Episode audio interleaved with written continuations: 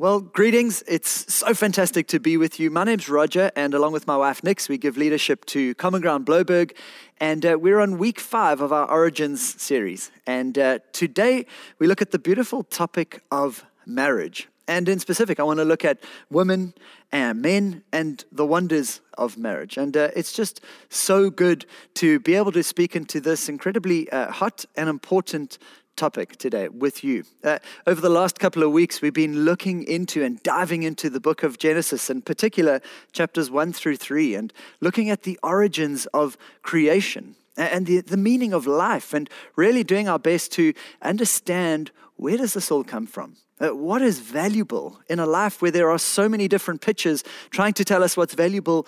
We're going back to the source. We're going back to Genesis and discovering what really matters. Where does this all come from, and how do we make sense of a, a life and a world that feels like, in many ways, it's gone really wild? So, today, join me at the front of the aisle, at the altar, as we watch the first bride walking down the aisle towards her groom. And we get to celebrate this. I don't know about you. Can you remember the first wedding you went to? Hey, I can. Well, we're going to be at the very first wedding. Let's read together. We're in Genesis chapter 2, and uh, we are looking at verse 18. The Lord God said, It is not good for the man to be alone. I will make a helper suitable for him. Now the Lord God had formed out of the ground all the wild animals and all the birds in the sky. He brought them to the man to see what he would name them. And whatever the man called each living creature, that was its name. So the man gave names to all the livestock, the birds, and the sky in the sky, and all the wild animals. But for Adam, no suitable helper was found. So the Lord God caused the man to fall into a deep sleep. And while he was sleeping, he took one of the man's ribs and then closed up the place with flesh.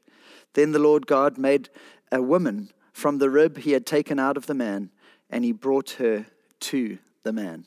The man said, this is now bone of my bones and flesh of my flesh. She shall be called woman, for she was taken out of man. That is why a man leaves his father and mother and is united to his wife, and they become one flesh.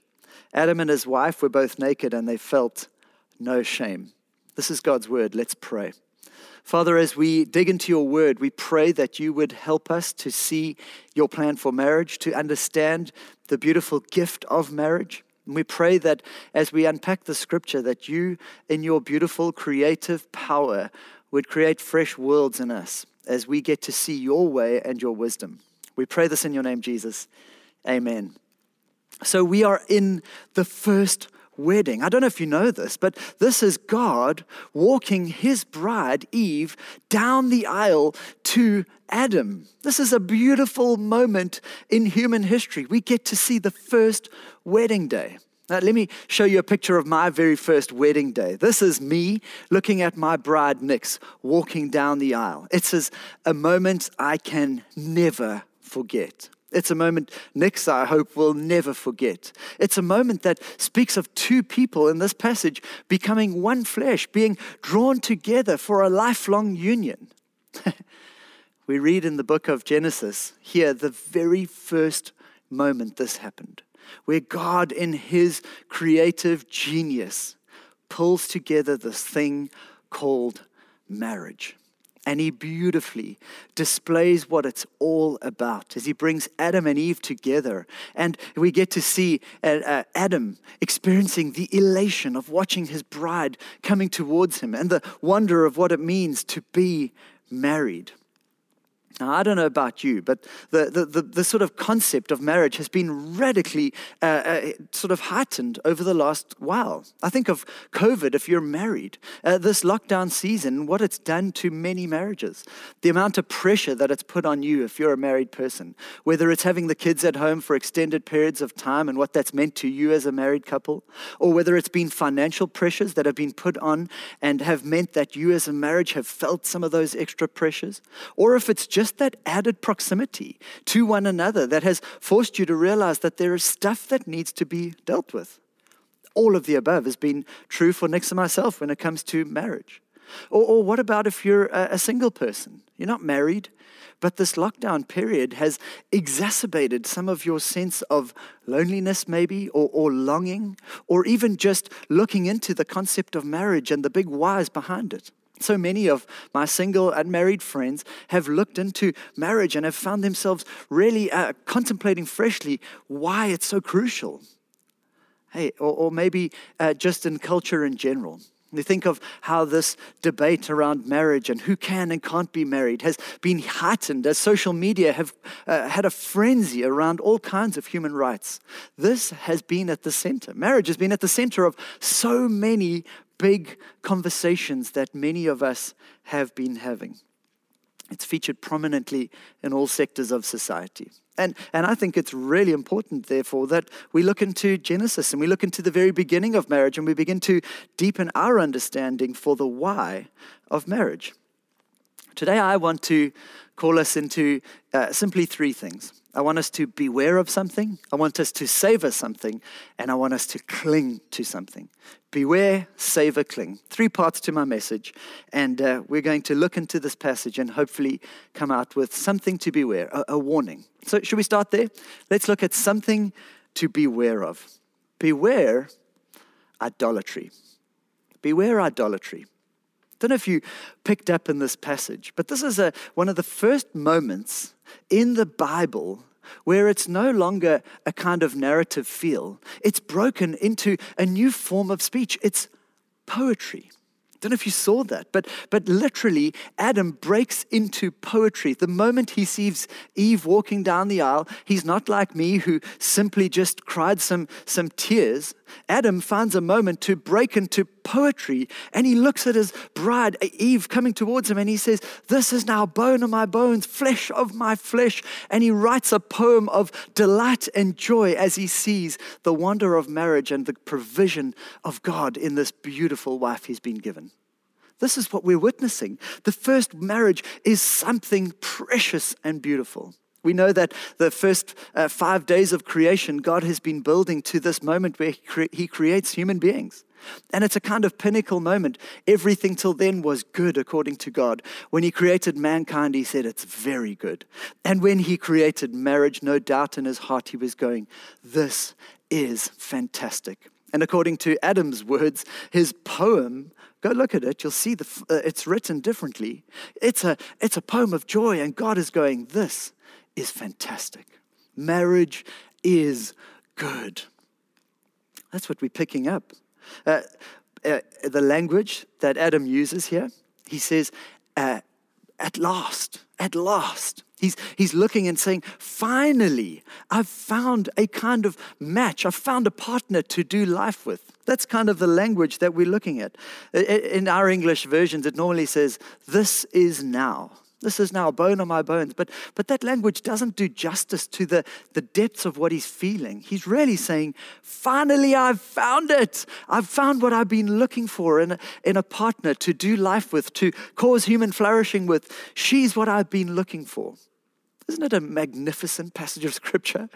Isn't it amazing when you uh, cut out some of the pain and, and the, the jadedness that comes along with many of our experiences of marriage, whether it's our own or our parents or our family members, to see the pure first marriage and go, wow, such potential, such promise, such purpose, such amazing design by God that this man gets to see the glory of his wife coming together in this union that brings them together to change the world and bring about human flourishing. It's in Tim Keller's words, this discovery that Adam has. He, it's almost as if he's saying, As I see you, I, I now know who I am. I've found myself in you. I'm not just coming to another, I'm coming to someone who is helping me to see who I am.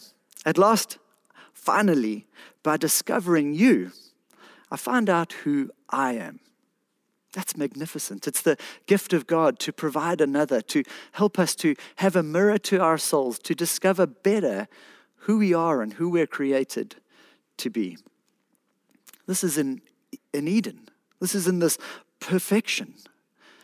This is a moment of great joy. But if we take a sober little look at every beautiful thing God creates, and we juxtapose it against a fallen world in which we all live, I think it's safe to say that every single time that human beings get a good thing that's created by God, we have this amazing ability to distort it into something to serve us.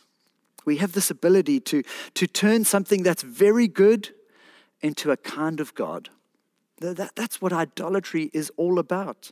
I think of um, Romans chapter 1, verse 25, which says it like this They exchanged the truth about God for a lie and worshipped and served created things rather than the Creator, who is forever praised.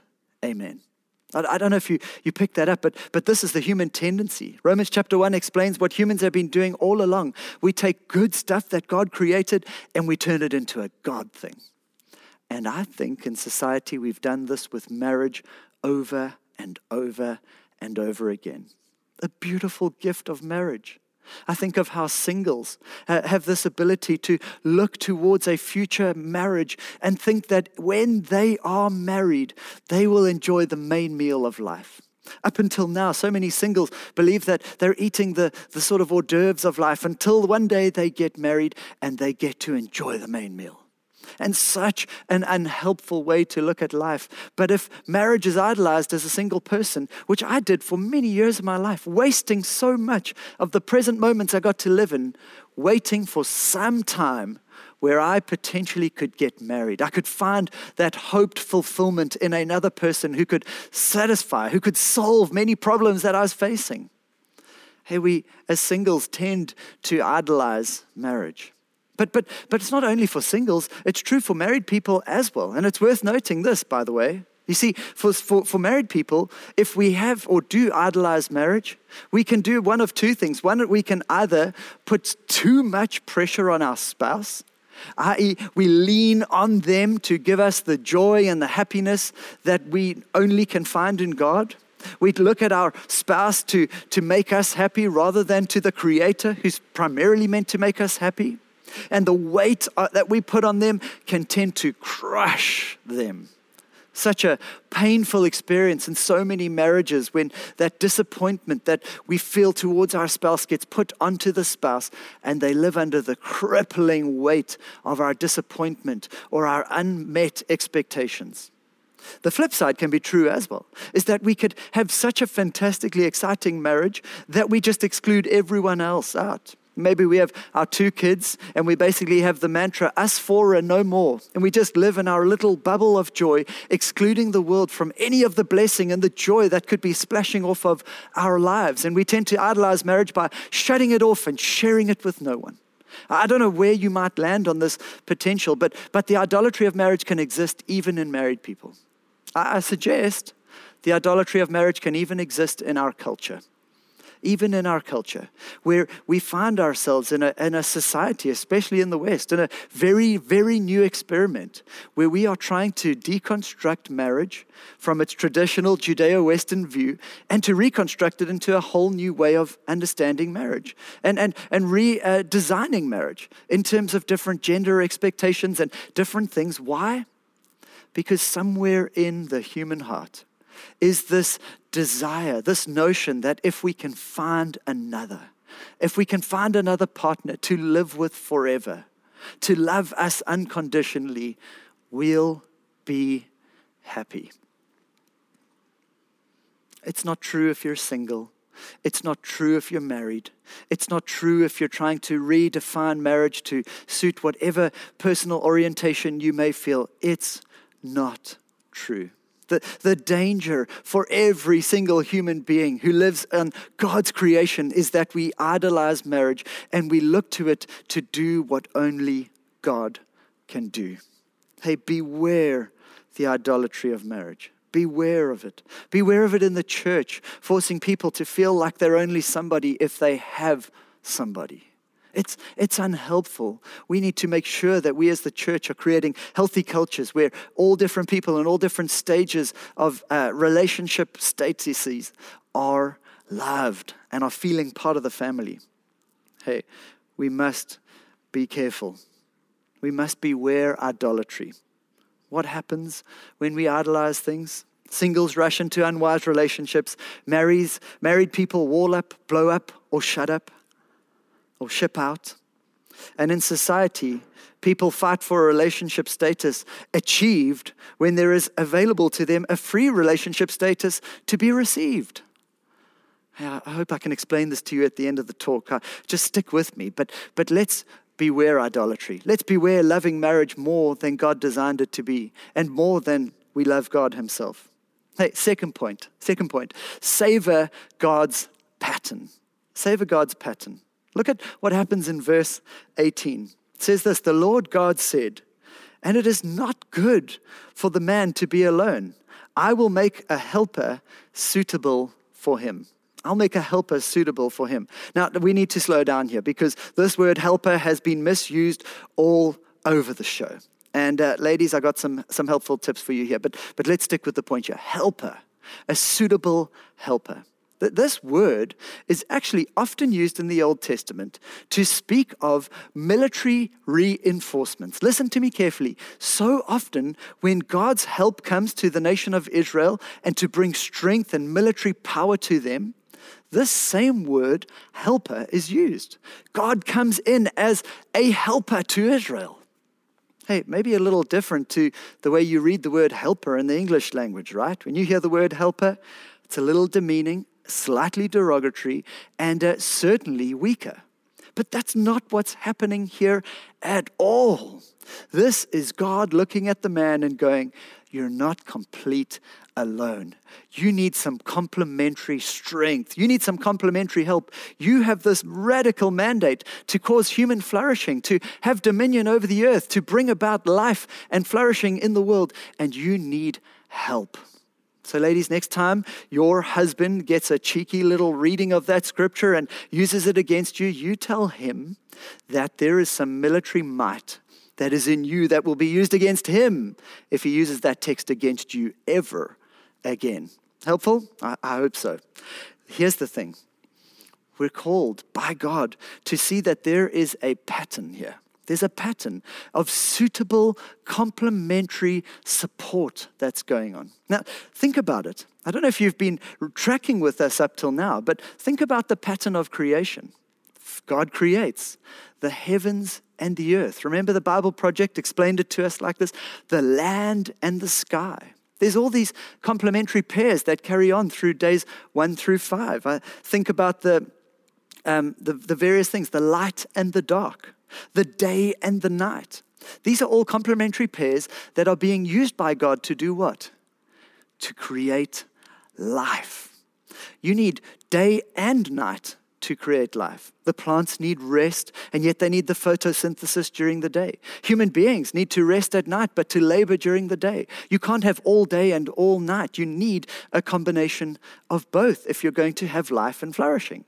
God has been working in complementary pairs all the way through the book of Genesis until he comes to the pinnacle of his creation when he gets to human beings and he gets to men and women and he makes another powerful and beautiful complementary pair. This is what we often call complementarity or, or complementarianism. Uh, don't, don't get caught up in the language. The point is this is that there is a pattern whereby two uh, different parts created by God come together to create life.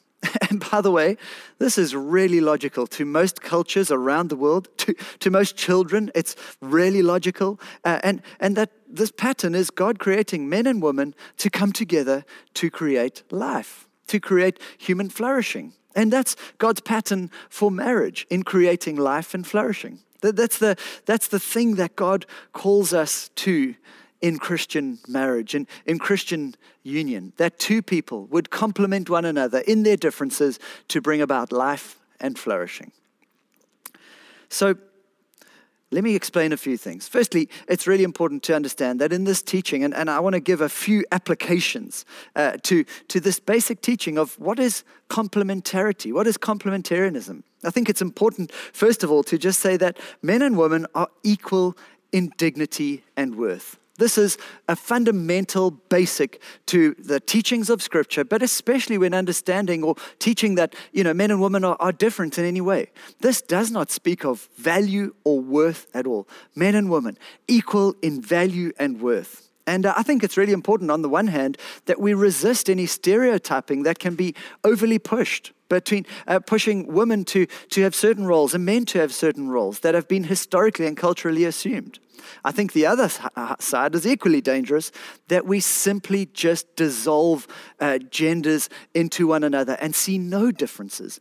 No, we must resist stereotyping and dissolving and celebrate differences and celebrate that genders are unique and created by God to complement each other and both are beautiful and equally filled with dignity and worth. Hey, secondly, Men and women have complementary differences that are designed to express the image of God. They're designed to, to reveal who God is and what He's like don't know if you've picked this up, but even when Jesus uh, sometimes speaks about his love for the world, he looked over Jerusalem. He said, How often I'd love to gather you together, like a mother hen gathers her chicks.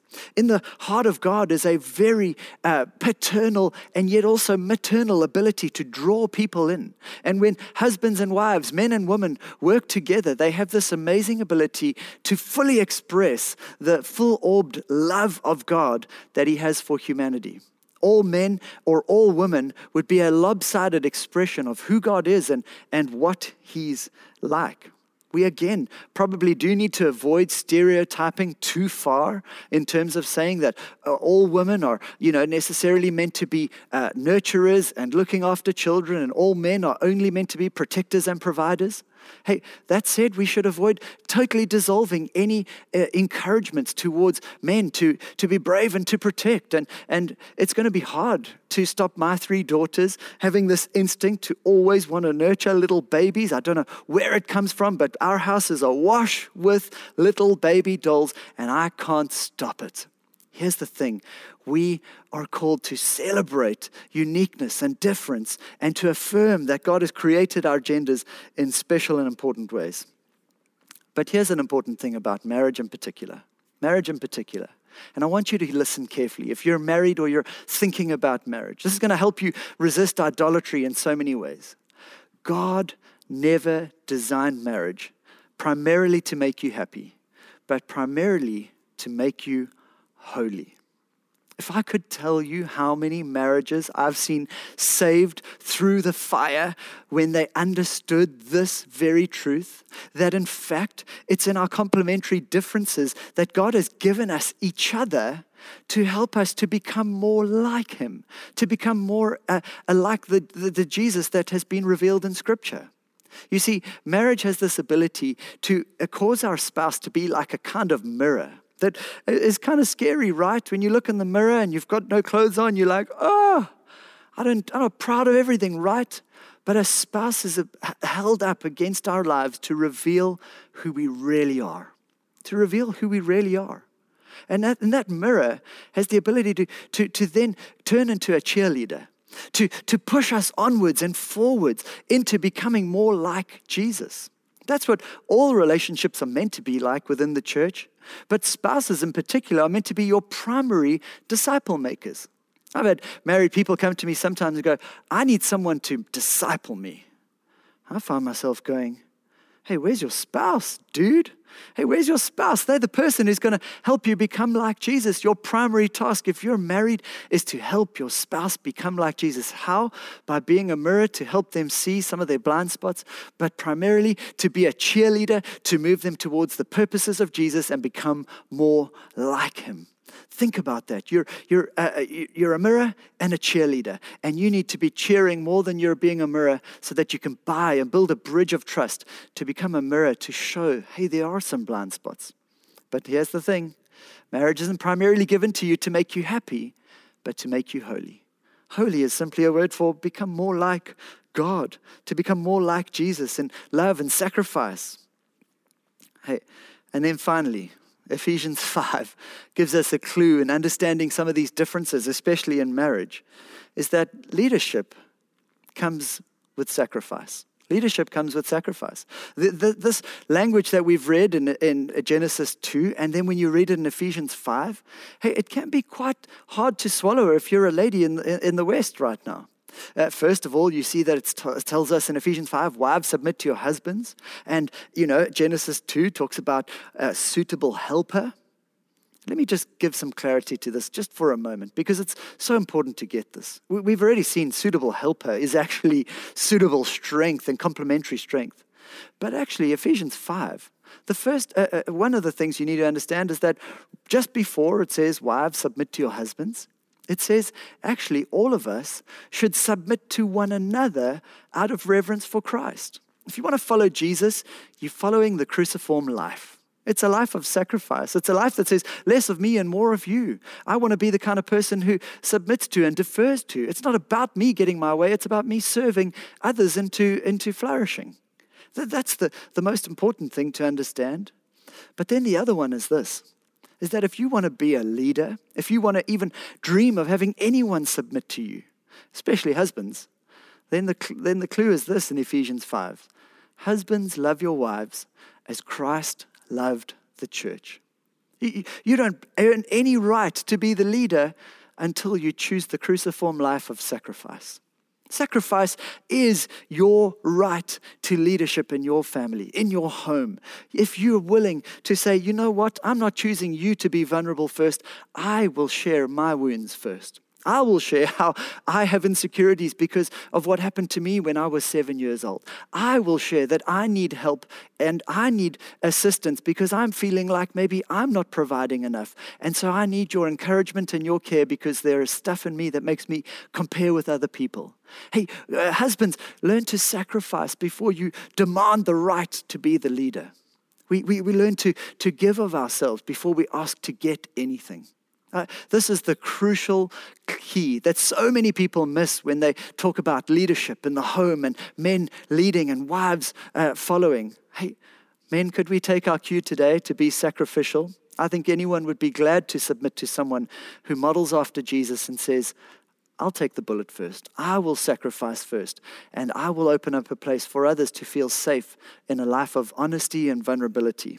Hey, that's the call. That's the qualification for leadership. It also leads me to my third and uh, probably most important point cling to the cross. Cling to the cross. Verse 24 and 25 say it like this That's why a man leaves his father and mother and is united to his wife, and they become one flesh. A little side point here, which is really important. This is the concept of leaving and cleaving. A husband leaves his father and his mother and is united to his wife. You create a new culture. This is so crucial in our season of, uh, of human history. We so often have our, our ties to our family and still in laws and, and whatever else, telling, uh, setting the culture and setting the tone. If you're married, you set the culture, you set the tone. The other thing I've noticed, by the way, in many marriages is two separate financial worlds, husband and wife. Hey, the, the, the, the Bible says it clearly they become one flesh your generosity, the way that you live out your call to each other. You may not have one bank account, but you certainly share in everything you do and everything you earn, and you learn to love the world as one unit. Hey, mom doesn't have different rules to dad and different standards to dad. You love and you lead your family together as one unit, and you find unity in that. And then you move into the world as you parent, as you care, as you love, and you go on mission. But the most important thing I want to look at here is verse 25.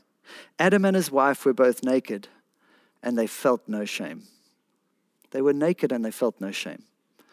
Can you even conceive of that experience? Just for a moment, slow down and consider a life where you feel no shame. Uh, uh, you might not even be married, and you know that it's hard to imagine a life that feels no shame. The, the, the shame of not being the kind of friend that you know you should have been the, the kind of person you, you, you wish you were, but you know you're not.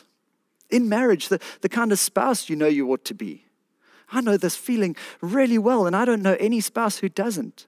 And, and, and the kind of feeling that maybe you just aren't the kind of spouse your, your spouse hoped for. This is, this is a shameful experience. This is what shame is all about. It's that feeling of inadequacy that you need to hide. What's Adam and Eve's secret here? How were they naked and yet feeling no shame? They, they had nothing to hide and were still enjoying this deep pleasure with one another and with God. Where does this come from? I think of how COVID over this last 12 months has probably brought forward all the scheduled midlife crises for the next decade have been brought forward into the last six months whether it's been considering a new career, a, new country, a new companion, uh, you name it, you know what it's been for you. I know what it's been for me. We've all had this, this thing brought forward, and, and it's left us feeling like shame has, has come over us. Are we still the person we thought we were? Have we let go of our convictions? And that's fed into marriages and relationships and caused all kinds of complexity. Paul gives us a clue in Ephesians 5 as to how we could live a life free from shame. He, he says it like this in verse 32, where he says, This is a profound mystery. He's talking about marriage, but he says, But I'm talking about Christ and the church. Uh, marriage is amazing, but I'm talking about Christ and the church. You see, what he's trying to say here is he's saying you can't get rid of your shame by just getting married and trying to fix it with another person or finding some romantic love or finding a life partner. It's never going to happen. It's never going to cover over your shame. You need a whole new solution. And Paul says this is a profound mystery, but I'm talking about Christ and the church. You see, Genesis says, For this reason, a man will leave his father and his mother. There's no better story of a man leaving his father than Jesus Christ himself, who left the comforts of heaven to move to earth. He, he left the comforts of his own space to go love another. Christ came to love the church. If you feel like you, you, you're not loved, you need to understand that God Himself left His Father and came in an all out mission on, of love to show that He cares about you. He loves you. He loves you more than any spouse or partner ever could. He left his Father to come to love us. What a beautiful, beautiful thought.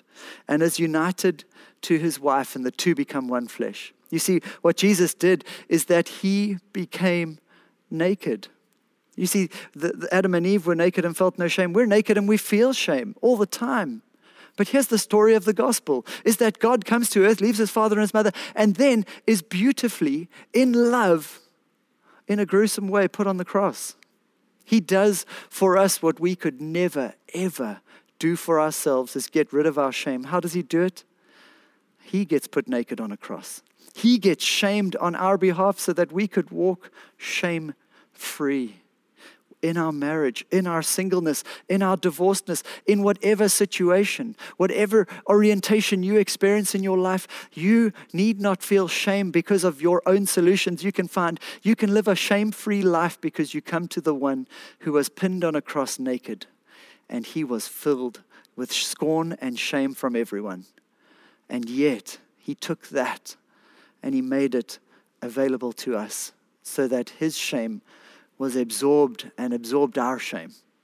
And three days later, he rises again, and Easter is coming for us to celebrate that he is resurrected. And then the Bible says that two become one flesh. And you know what the beauty of knowing Jesus is? Is that we are united to him.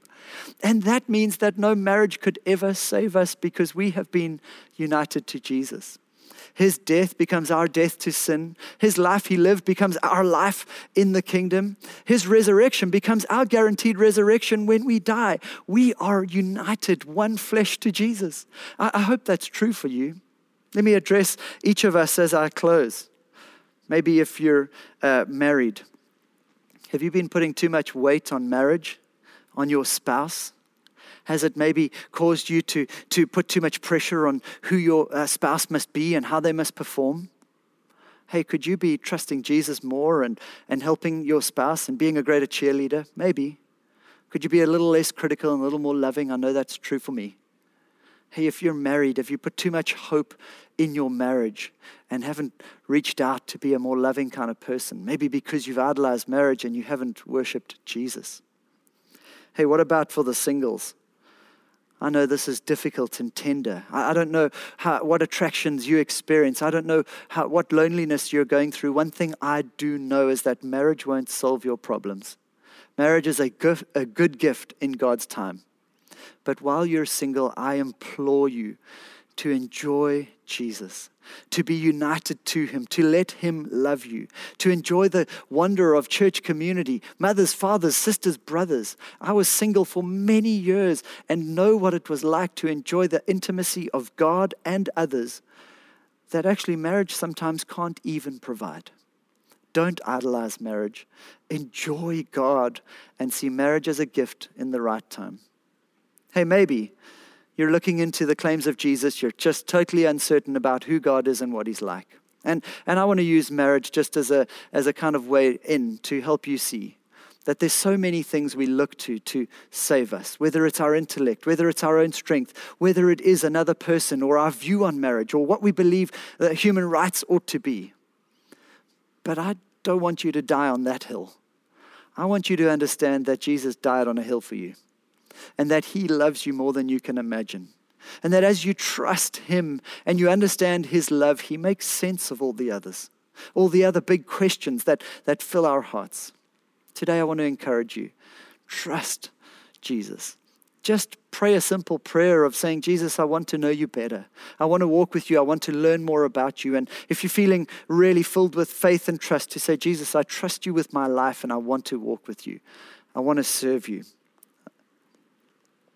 I'm going to pray a brief prayer and then we'll be done. Let's pray.